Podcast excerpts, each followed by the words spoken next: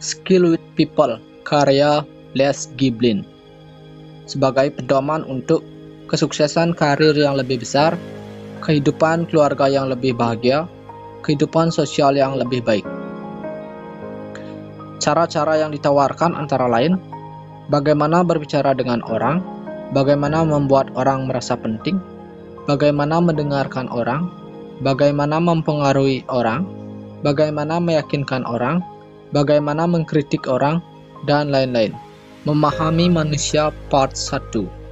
Bagaimana kita belajar dan membeli. 83% dengan penglihatan, 11% dengan pendengaran, 3,5% dengan penciuman, 1,5% dengan sentuhan, dan 1% dengan rasa. Memahami manusia part 2. Bagaimana kita mengingat informasi? 10% dari apa yang kita baca, 20% dari apa yang kita dengar, 30% dari apa yang kita lihat, 50% dari apa yang kita lihat dan dengar, 70% dari apa yang kita katakan ketika kita bicara, 90% dari apa yang kita katakan ketika kita melakukan sesuatu. Memahami manusia part 3. Metode instruksi, daya ingat 3 jam kemudian, daya ingat 3 hari kemudian. Metode instruksi yang pertama, hanya memberitahu. Daya ingat 3 jam kemudian sebesar 70%, daya ingat 3 hari kemudian sebesar 10%. Metode kedua, hanya memperlihatkan. Daya ingat 3 jam kemudian 72%, daya ingat 3 hari kemudian 20%. Metode ketiga, memberitahu dan memperlihatkan. Daya ingat 3 jam kemudian 85% dan daya ingat 3 hari kemudian 65%. Bab 1, memahami orang dan kodrat manusia.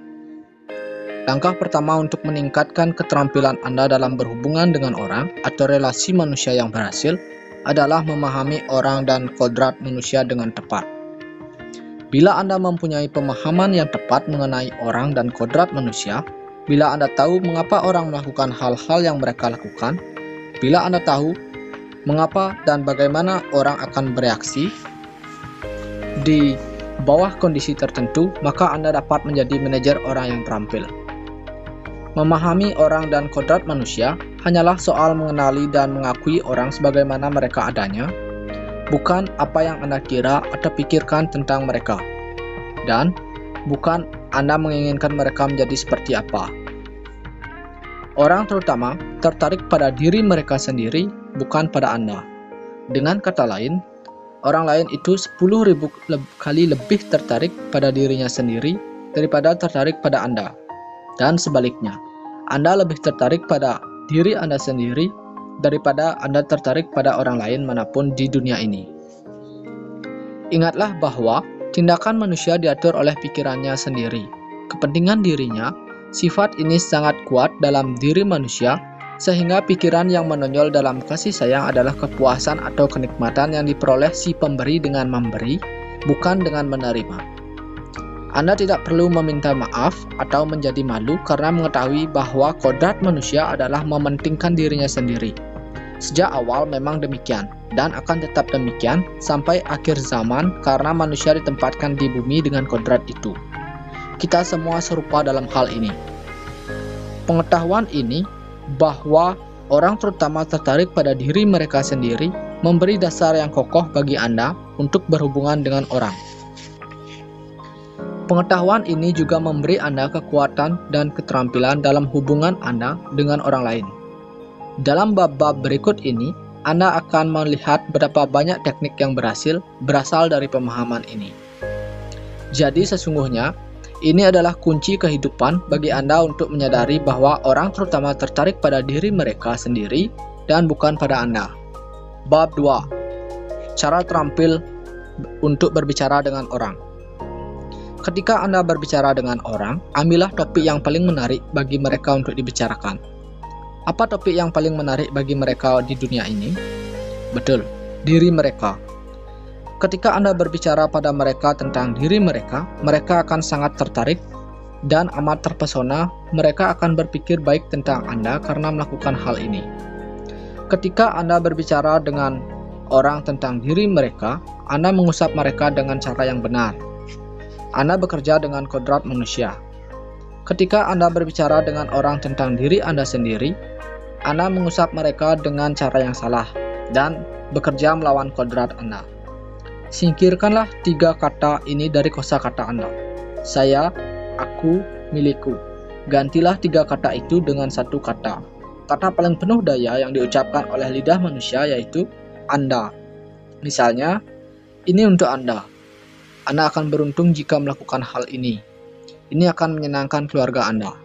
Anda mendapatkan dua keuntungan itu, dan lain sebagainya. Singkatnya, jika Anda mengorbankan kepuasan yang Anda peroleh dari berbicara tentang diri Anda sendiri, dan yang Anda peroleh dari pemakaian kata saya, aku, milikku, kecakapan kepribadian Anda, dan pengaruh serta kekuatan Anda akan meningkat secara luar biasa. Tak dapat disangkal, hal ini sulit dilakukan dan membutuhkan banyak latihan, tetapi imbalannya sangat sebanding. Cara lain yang baik untuk memanfaatkan ketertarikan orang pada diri mereka sendiri dalam sebuah percakapan adalah memancing mereka untuk berbicara tentang diri mereka. Anda akan mendapati bahwa orang lebih cenderung membicarakan diri mereka daripada topik lain apapun juga. Jika Anda bisa mengarahkan orang untuk membicarakan diri mereka, mereka akan sangat menyukai Anda. Ini dilakukan dengan mengajukan pertanyaan mengenai diri mereka seperti, bagaimana keluarga Anda, John? Bagaimana kemajuan anak Anda, John? Di mana putri Anda yang sudah menikah itu tinggal? Sudah berapa lama Anda bekerja di perusahaan ini? Apakah ini kota kelahiran Anda? Apakah Anda menikmati perjalanan Anda? Apakah keluarga Anda akan ikut? Dan lain-lain. Kebanyakan dari kita tidak cakap atau tidak mengesankan di mata orang lain karena kita sibuk memikirkan dan membicarakan diri kita sendiri. Yang perlu diingat adalah bukan bagaimana Anda menyukai pendapat dan topik Anda, tetapi bagaimana pendengar Anda menyukai hal itu. Jadi, ketika berbicara pada orang lain, bicaralah tentang mereka dan pancinglah mereka untuk berbicara tentang diri mereka. Dengan cara itulah Anda bisa menjadi seorang pembicara yang paling menarik. Bab 3. Cara terampil untuk membuat orang merasa penting. Sifat manusia yang paling umum, sifat yang saya, Anda, dan setiap orang lain miliki, sifat yang begitu kuat sehingga membuat orang melakukan apa yang mereka lakukan, baik dan buruk, adalah hasrat untuk menjadi penting, hasrat untuk diakui. Jadi, bila Anda ingin terampil dalam menjalin hubungan dengan manusia, pastikan untuk membuat orang lain merasa penting. Ingatlah, semakin Anda membuat orang itu merasa penting, semakin besar tanggapan mereka pada Anda. Setiap orang ingin diperlakukan sebagai seseorang atau diorangkan. Ini adalah dasar kebiasaan orang timur untuk menyelamatkan muka. Tidak seorang pun ingin diperlakukan sebagai bukan siapa-siapa, dan ketika mereka diabaikan atau dipandang rendah, mereka diperlakukan sebagai bukan siapa-siapa, sebagai orang yang tidak ada artinya. Ingatlah, bagi orang lain, dia sama pentingnya bagi dirinya seperti Anda penting bagi diri Anda. Memanfaatkan sifat ini adalah salah satu batu penjuru untuk menjalin relasi manusiawi yang berhasil. Beberapa tips tentang cara mengakui orang dan membuat mereka merasa penting adalah, yang pertama, dengarkanlah mereka.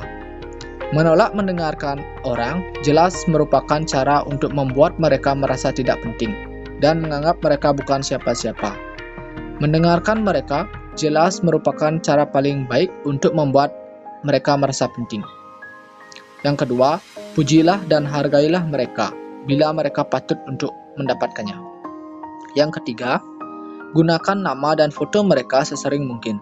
Panggillah orang dengan nama mereka dan gunakan foto mereka, dan mereka pun akan menyukai Anda. Yang keempat, berhentilah sejenak sebelum Anda menjawab mereka. Ini memberi kesan pada mereka bahwa Anda telah merenungkan apa yang mereka katakan dan bahwa ada manfaatnya untuk direnungkan. Yang kelima, gunakan kata-kata mereka, Anda dan milik Anda, bukan saya atau aku atau milikku. Yang keenam, Sambutlah orang yang menunggu Anda untuk bertemu. Sambutlah orang yang menunggu untuk bertemu Anda. Jika mereka harus menunggu, buatlah mereka tahu bahwa Anda tahu mereka sedang menunggu. Ini berarti sungguh memperlakukan mereka sebagai seseorang. Dan yang terakhir atau yang ketujuh, perhatikanlah setiap orang di dalam sebuah kelompok, bukan hanya pemimpin atau si pembicara. Sebuah kelompok itu lebih dari satu orang. Bab keempat, cara terampil untuk menyetujui pendapat orang.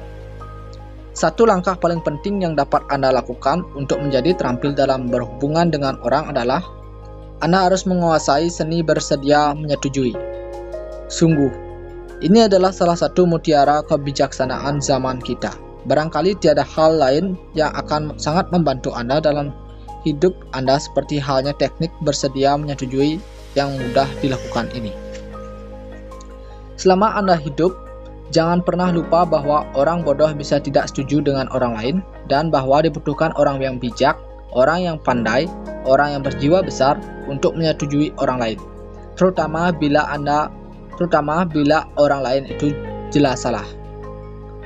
Seni bersedia menyetujui mempunyai 6 bagian. Yang pertama, belajar untuk mau menyetujui. Setuju dengan orang lain. Gunakanlah sikap mau menyetujui sebagai kerangka berpikir Anda. Kembangkanlah sikap dasar mau menyetujui. Jadilah orang yang secara alamiah mau menyetujui orang lain. Yang kedua, katakanlah pada orang bila Anda setuju dengan mereka. Tidaklah cukup untuk mau menyetujui orang lain, biarkan orang lain tahu bahwa Anda setuju dengan mereka. Anggukkanlah kepala Anda sebagai tanda ya, dan pandanglah mereka ketika Anda melakukannya dan katakan kepada mereka, saya setuju dengan Anda atau Anda benar. Jangan katakan pada orang bila Anda tidak setuju dengan mereka, kecuali mutlak perlu. Jika Anda tidak bisa menyetujui orang lain, dan seringkali demikian, maka jangan tidak setuju dengan mereka kecuali mutlak perlu. Suatu saat Anda akan heran betapa jarang Anda akan bersikap demikian lagi. 4. Akuilah bila Anda salah. Kapanpun Anda salah, katakanlah dengan lantang, saya melakukan kesalahan, saya salah, dan lain sebagainya. Dibutuhkan orang berjiwa besar untuk melakukan ini, dan orang kagum pada siapapun yang dapat melakukan hal ini. Orang biasa akan berbohong, menyangkal, atau mencari dalih. 5. Tahanlah diri Anda untuk tidak berdebat. Teknik terburuk yang dikenal dalam hubungan manusia adalah berdebat. Sekalipun Anda benar, jangan berdebat. Tidak ada seorang pun memenangkan argumen atau teman dengan jalan berdebat. Yang keenam, tanganilah orang yang berkelahi dengan tepat. Orang yang senang berkelahi hanya menginginkan satu hal, sebuah perkelahian. Teknik yang lebih baik untuk menangani mereka adalah menolak untuk berkelahi dengan mereka. Mereka akan gelisah, menggerutu, dan kemudian kelihatan bodoh. Alasan dibalik seni bersedia menyetujui. Yang pertama, orang menyukai mereka yang setuju dengan mereka. Yang kedua, orang tidak menyukai mereka yang tidak setuju dengan mereka. Dan yang terakhir atau yang ketiga, orang tidak suka bila tidak disetujui. Bab kelima, cara terampil untuk mendengarkan orang. Semakin Anda mendengarkan, Anda akan semakin pandai, semakin disukai, dan semakin baik sebagai pembicara. Seorang pendengar yang baik selalu berhasil jauh melampaui seorang pembicara yang baik dalam hal mendapatkan afeksi orang lain. Ini karena seorang pendengar yang baik selalu membiarkan orang untuk mendengarkan pembicara favorit mereka, yaitu diri mereka sendiri. Ada beberapa hal dalam hidup yang akan membantu Anda lebih dari sekedar menjadi seorang pendengar yang baik. Akan tetapi, menjadi seorang pendengar yang baik bukanlah suatu kebetulan. Ada 5 aturan yang membuat orang menjadi pendengar yang baik. Yang pertama, menatap orang yang sedang berbicara. Siapapun yang berharga untuk didengarkan, berhak untuk ditatap. Yang kedua, condongkan badan ke si pembicara dan dengarkan dengan penuh perhatian. Tampak seolah-olah Anda tidak mau kehilangan satu kata pun. Yang ketiga, ajukan pertanyaan. Ini membuat orang yang sedang berbicara tahu bahwa Anda sedang mendengarkan. Mengajukan pertanyaan adalah bentuk sanjungan yang tinggi. Yang keempat, ikutilah topik si pembicara dan jangan memotong atau menyela. Jangan mengubah topik yang sedang diutarakan si pembicara sampai dia selesai. Tak peduli betapa tak sabarnya Anda untuk segera beralih ke topik baru. Yang kelima, gunakan kata-kata si pembicara, Anda dan milik Anda. Jika Anda menggunakan saya, aku, milikku, Anda memindahkan fokus dari si pembicara ke diri Anda. Itu adalah berbicara, bukan mendengarkan. Bila Anda perhatikan baik-baik, kelima aturan itu tidak lebih daripada masalah sopan santun. Sopan santun tidak akan pernah menguntungkan Anda sedemikian besar seperti halnya dalam mendengarkan. Bab 6. Cara terampil untuk mempengaruhi orang. Langkah besar pertama untuk membuat orang melakukan apa yang Anda ingin mereka lakukan adalah mengetahui apa yang akan membuat mereka melakukannya, apa yang mereka inginkan. Bila Anda mengetahui apa yang akan menggerakkan mereka, Anda akan mengetahui bagaimana caranya menggerakkan mereka. Kita semua berbeda. Kita menyukai hal-hal yang berbeda. Kita memberikan nilai yang berbeda pada hal-hal yang berbeda. Jangan membuat kesalahan dengan mengandaikan bahwa orang lain menyukai apa yang Anda suka atau mencari apa yang Anda cari. Ketahuilah apa yang mereka cari, apa yang mereka suka. Maka Anda dapat menggerakkan mereka dengan mengatakan apa yang ingin mereka dengar. Anda hanya menunjukkan bagaimana mereka bisa mendapatkan apa yang mereka inginkan dengan melakukan apa yang Anda ingin mereka lakukan. Ini adalah rahasia besar untuk mempengaruhi orang. Ini berarti mengenai sasaran secara tepat dengan apa yang Anda katakan, tetapi Anda harus mengetahui di mana letak sasaran itu secara alamiah. Contoh untuk menerapkan prinsip ini agar berhasil adalah kita andaikan Anda adalah seorang majikan dan Anda berusaha untuk merekrut seorang insinyur untuk bekerja bagi Anda. Anda tahu bahwa beberapa perusahaan lain telah menawarkan posisi yang menarik padanya. Dengan menerapkan prinsip ini, ketahuilah apa yang orang inginkan. Anda pertama-tama akan menentukan posisi apa dan perusahaan seperti apa yang dia cari dan yang paling menarik baginya.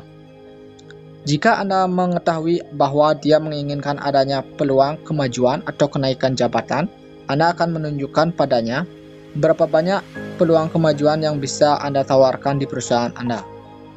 Jika dia mencari keamanan, Anda harus berbicara keamanan. Jika dia mencari pendidikan dan pengalaman yang lebih tinggi, Anda akan bicara soal itu. Poinnya adalah bahwa Anda harus mengetahui apa yang dia ingin dan kemudian Anda akan menunjukkan bagaimana dia dapat mendapatkan apa yang dia cari dengan melakukan apa yang Anda inginkan, misalnya dengan bekerja untuk Anda. Membuat prinsip ini berhasil dari sisi yang berlawanan, kita andaikan Anda melamar sebuah pekerjaan yang sangat Anda inginkan. Pertama-tama, Anda pasti akan mencari tahu kemampuan yang dibutuhkan dan tugas serta tanggung jawabnya, sehingga Anda dapat memperlihatkan pada mereka bahwa Anda dapat menangani pelanggan mereka lewat telepon. Setelah Anda tahu apa yang mereka cari, Anda dapat membicarakan apa yang ingin mereka dengar. Metode. Mengetahui apa yang orang inginkan adalah dengan bertanya, melihat, dan mendengarkan mereka. Ditambah usaha Anda untuk mengetahui. Bab 7. Cara terampil untuk meyakinkan orang. Adalah kodrat manusia bila orang bersikap skeptis pada Anda dan apa yang Anda katakan bila Anda mengatakan hal-hal yang sifatnya menguntungkan diri Anda. Anda bisa menghilangkan sikap skeptis seperti itu bila Anda membuat pernyataan yang sifatnya menguntungkan diri sendiri atau pernyataan demi kepentingan Anda sendiri dengan mengatakan dalam cara yang berbeda. Caranya adalah Anda tidak membuat pernyataan itu secara langsung, melainkan mengutip seseorang. Biarkan orang lain membuat pernyataan itu untuk Anda, sekalipun orang lain itu tidak hadir. Contoh, jika Anda ditanya, Apakah produk yang Anda jual akan tahan lama? Anda bisa menjawabnya, tetangga saya sudah menggunakannya 4 tahun lebih, dan sampai sekarang kondisinya masih bagus. Artinya, tetangga Andalah yang menjawab pertanyaan itu untuk Anda, sekalipun dia tidak ada di situ. Contoh, jika Anda melamar sebuah posisi dan si calon majikan ingin tahu apakah Anda dapat melakukan pekerjaan itu dengan baik, Anda bisa mengatakan betapa senangnya majikan Anda yang dulu dengan pekerjaan Anda, dan lain sebagainya. Contoh, jika Anda berusaha menyewakan apartemen Anda dan orang yang hendak menyewa bertanya apakah apartemen itu tenang dan nyaman, Anda bisa mengatakan bahwa penyewa sebelumnya pernah berkomentar betapa tenang dan nyamannya tinggal di apartemen itu, tapi sayang mereka harus pindah ke kota lain. Jadi dalam semua contoh itu, Anda tidak menjawab pertanyaan tetangga Anda dan tetangga Anda, mantan majikan Anda, dan mantan penyewa apartemen Andalah yang menjawab pertanyaan-pertanyaan itu untuk Anda. Orang yang sedang Anda ajak bicara akan lebih terkesan daripada jika Anda sendiri yang menjawabnya. Kelihatannya ini aneh, tetapi orang tidak akan meragukan sedikit pun bahwa apa yang Anda katakan pada mereka secara tidak langsung itu adalah benar. Namun mereka akan sangat skeptis jika Anda mengatakannya dari diri Anda sendiri. Jadi, bicaralah lewat orang ketiga. Kutiplah orang lain, kaitkan dengan kisah-kisah sukses, aculah fakta dan data statistiknya. Bab 8. Cara terampil untuk membuat orang mengatakan ya. Ada banyak cara membuat orang mengatakan ya dengan mantap dan senang kepada Anda, dan bukan sekedar karena keberuntungan Anda atau keinginan mereka yang tiba-tiba. Orang yang terampil dalam relasi manusiawi mempunyai teknik dan metode yang sangat meningkatkan peluang orang untuk mengatakan ya kepada mereka, atau membuat mereka mengatakan ya berarti membuat mereka melakukan apa yang Anda ingin mereka lakukan. Berikut ini adalah 4 metode yang baik. Pertama, berilah orang alasan untuk mengatakan ya kepada Anda. Segala sesuatu di dunia ini dilakukan karena suatu alasan. Jadi, bila Anda menginginkan seseorang untuk melakukan sesuatu, berilah mereka suatu alasan mengapa mereka harus melakukannya. Akan tetapi, pastikan bahwa alasan yang Anda berikan adalah alasan mereka. Artinya, alasan-alasan yang akan menguntungkan mereka. Cara yang salah adalah Anda memberi alasan-alasan yang akan menguntungkan Anda. Singkatnya, katakan pada orang bagaimana mereka akan beruntung dengan melakukan apa yang Anda ingin mereka lakukan, bukan bagaimana Anda akan beruntung. Kedua, ajukan pertanyaan ya. Bila Anda berusaha membuat orang mengatakan ya pada Anda, pertama-tama, masukkan mereka ke dalam kerangka berpikir ya. Ini dilakukan dengan menanyakan 3 atau 4 pertanyaan ya. Contoh, Anda ingin keluarga Anda bahagia, bukan? Dia jelas ingin. Anda menginginkan harga yang terbaik untuk uang Anda, bukan? Dia jelas ingin. Pertanyaan ya adalah pertanyaan yang hanya dapat dijawab dengan ya. Gagasan di balik pertanyaan ya adalah bahwa jika Anda memasukkan orang ke dalam kerangka berpikir ya, ini akan lebih memungkinkan mereka untuk mengatakan ya kepada Anda. Akan tetapi, pastikan untuk mengajukan pertanyaan ya secara tepat, yakni menganggukkan kepala Anda ya. Sewaktu Anda mengajukan pertanyaan itu, dan mulai pertanyaan itu dengan kata Anda. Anda menginginkan blender yang bagus, bukan? Anggukan kepala Anda sebagai tanda ya. Anda menginginkan pakaian yang kelihatan bagus, bukan? Anggukan kepala Anda sebagai tanda ya. 3. Berilah orang pilihan di antara 2 ya. Artinya, membuat orang memilih di antara mengatakan ya kepada Anda dengan cara ini atau mengatakan ya kepada Anda dengan cara lain. Entah cara ini atau cara lain yang mereka pilih, mereka mengatakan ya kepada Anda. Sangatlah disukai untuk memberi mereka sebuah pilihan antara ya dan tidak. Ketika Anda meminta mereka melakukan sesuatu, ya berarti mereka akan melakukannya. Tidak berarti mereka tidak akan melakukannya. Keterampilannya adalah membuat mereka memilih antara melakukan apa yang Anda inginkan dengan cara ini atau cara lain. Misalnya jika Anda ingin bertemu dengan Pak Smith. Apakah sore ini waktu yang baik, Pak Smith? Ataukah Anda lebih senang esok pagi atau esok sore? Anda memberi Pak Smith sebuah pilihan waktu untuk menemui Anda. Pilihan ya. Cara yang lebih jelek adalah meminta janji bertemu. Dengan cara ini, Anda memberi dia pilihan antara ya, Anda bisa bertemu, dan tidak, Anda tidak bisa bertemu. Misalnya, apakah Anda menginginkan yang hitam atau Anda menginginkan yang putih? Daripada, apakah Anda menginginkan salah satu dari ini? Apakah Anda ingin mulai bekerja besok atau Selasa? Daripada, apakah Anda ingin mulai bekerja? Apakah Anda ingin membayarnya secara kredit atau secara tunai? Daripada, apakah Anda menginginkan ini? Metode ini belum tentu berhasil setiap saat, tetapi hal ini membutuhkan banyak waktu dan akan berhasil jauh lebih baik daripada memberi orang sebuah pilihan antara mengatakan ya dan tidak. Yang keempat, mengharapkan orang mengatakan ya kepada Anda dan biarkan mereka tahu mereka diharapkan mengatakan ya. Bila Anda mengharapkan orang untuk mengatakan ya kepada Anda, itu adalah keyakinan, akan tetapi jauh melebihi keyakinan satu langkah lebih jauh. Anda membiarkan mereka tahu, Anda jelas-jelas memberi mereka kesan bahwa mereka diharapkan untuk mengatakan ya. Hampir semua orang mulai dengan netral dan dapat diarahkan. Banyak yang tidak pernah ragu atau goyah melakukan apa yang Anda inginkan. Begitu Anda telah membuat mereka tahu, hal itu diharapkan dari mereka. Ini adalah psikologi yang luar biasa dan akan mudah bagi Anda untuk mempraktekkannya setelah beberapa keberhasilan pertama. Bab 9. Cara terampil untuk menentukan suasana hati orang. Anda dapat membuat 9 dari 10 orang menyukai Anda dengan seketika.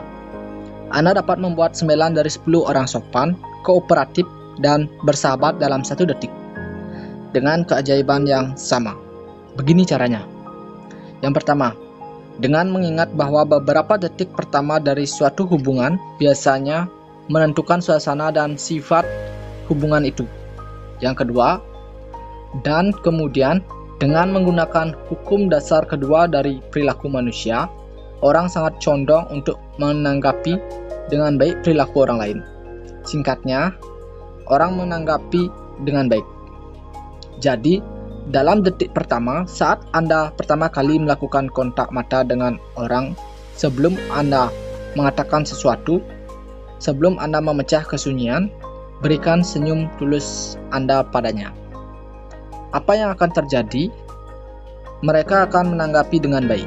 Mereka akan membalas senyum Anda dengan senang. Dalam setiap tindakan relasi manusiawi, suatu hubungan di antara dua orang ada suatu atmosfer suasana hati adegan. Keterampilan di sini adalah kemampuan Anda menentukan atmosfer suasana hati dan adegan itu. Baik Anda maupun orang lain tersebut akan menentukannya. Jika Anda bijaksana, Anda akan menentukannya untuk keuntungan Anda sendiri. Salah satu fakta tragis dalam hubungan manusia adalah kegagalan orang untuk menyadari bahwa apa yang mereka akibatkan pada orang lain. Mereka akan mendapatkan balasannya dari mereka. Jika Anda membuat matahari bersinar bagi orang lain, Anda pun akan mendapat sinar matahari dari mereka. Jika Anda mendatangkan badai bagi orang lain, maka Anda pun akan menuai badai. Kuncinya terletak dalam waktu tersenyum. Tersenyumlah sebelum Anda memecah kesunyian. Ini menjadikan adegan itu dimulai dengan suasana yang hangat dan bersahabat. Nada suara dan ekspresi wajah Anda juga amat penting karena hal itu menunjukkan pemikiran-pemikiran Anda yang lebih dalam. Jangan lupa untuk mulai tersenyum dengan cara yang sama seperti yang dilakukan para penghibur dan model profesional. Katakan dalam hati tanpa bersuara, senyum, dan Anda pasti berhasil. Bab 10. Cara terampil untuk memuji orang. Manusia hidup bukan hanya dengan makan nasi saja. Manusia membutuhkan santapan untuk jiwa seperti halnya untuk tubuh. Ingat bagaimana rasanya ketika sebuah kata yang manis atau pujian diberikan kepada Anda. Ingat bagaimana sepanjang hari atau malam Anda menjadi bersinar oleh kata manis atau pujian itu. Ingat berapa lama perasaan baik itu bertahan. Orang lain pun akan bereaksi persis seperti Anda. Jadi katakan hal-hal yang ingin didengar oleh orang. Mereka akan menyukai Anda karena mengatakan hal-hal yang baik, dan Anda akan merasa enak karena telah mengatakan hal itu.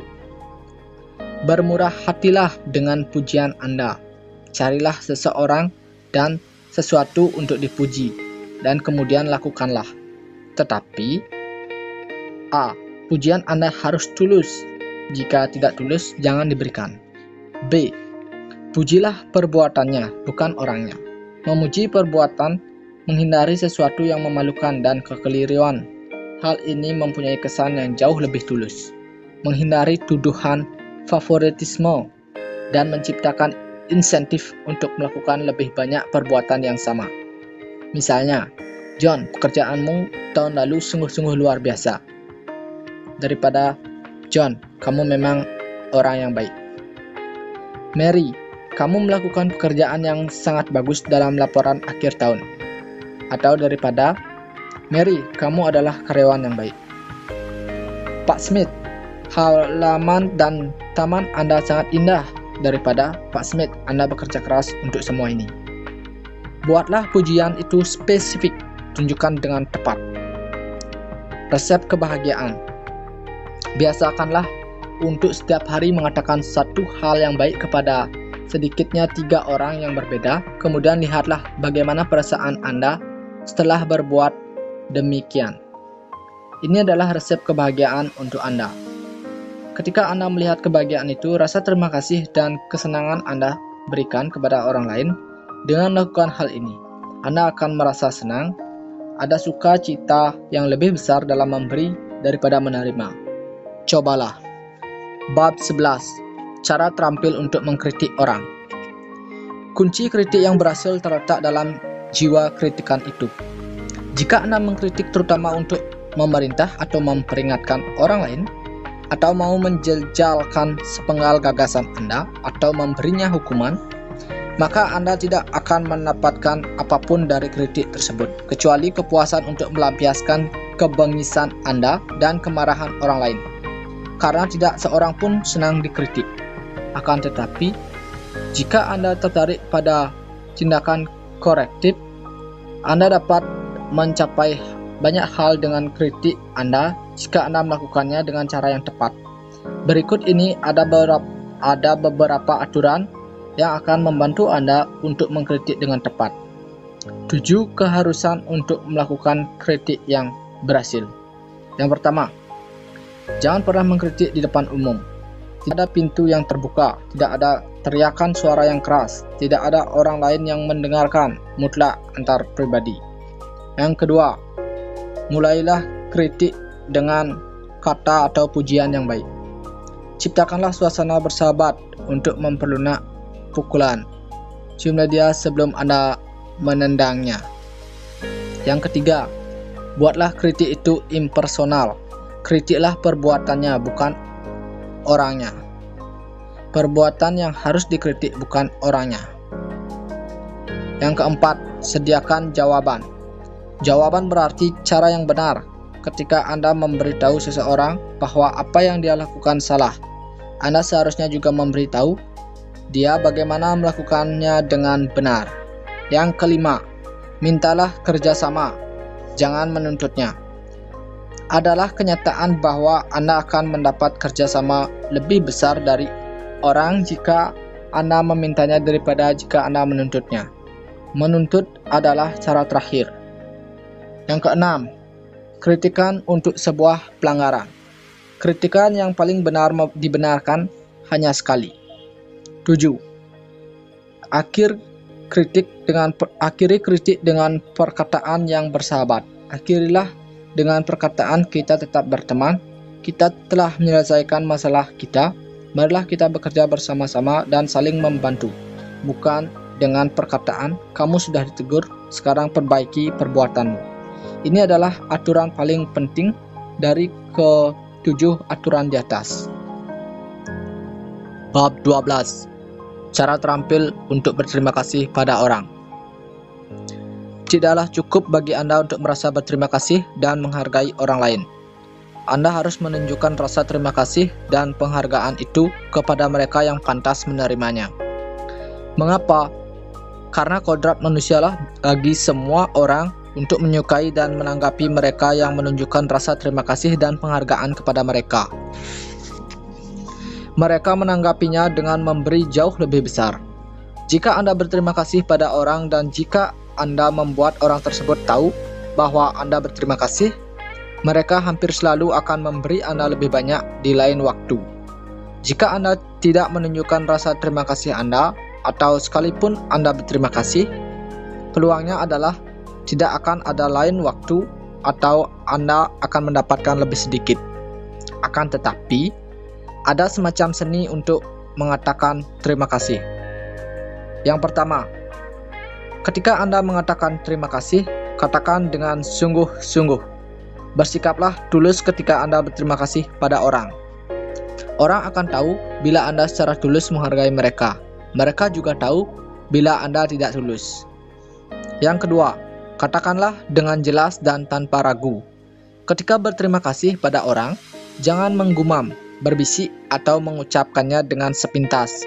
Lalu, katakanlah terima kasih seolah-olah Anda senang mengatakannya. Bab 3. Pandanglah orang yang Anda beri ucapan terima kasih. Terima kasih mempunyai arti yang jauh lebih besar ketika Anda mengatakannya sambil memandang orang itu. Siapapun yang berharga untuk mendapatkan ucapan terima kasih juga berharga untuk dipandang.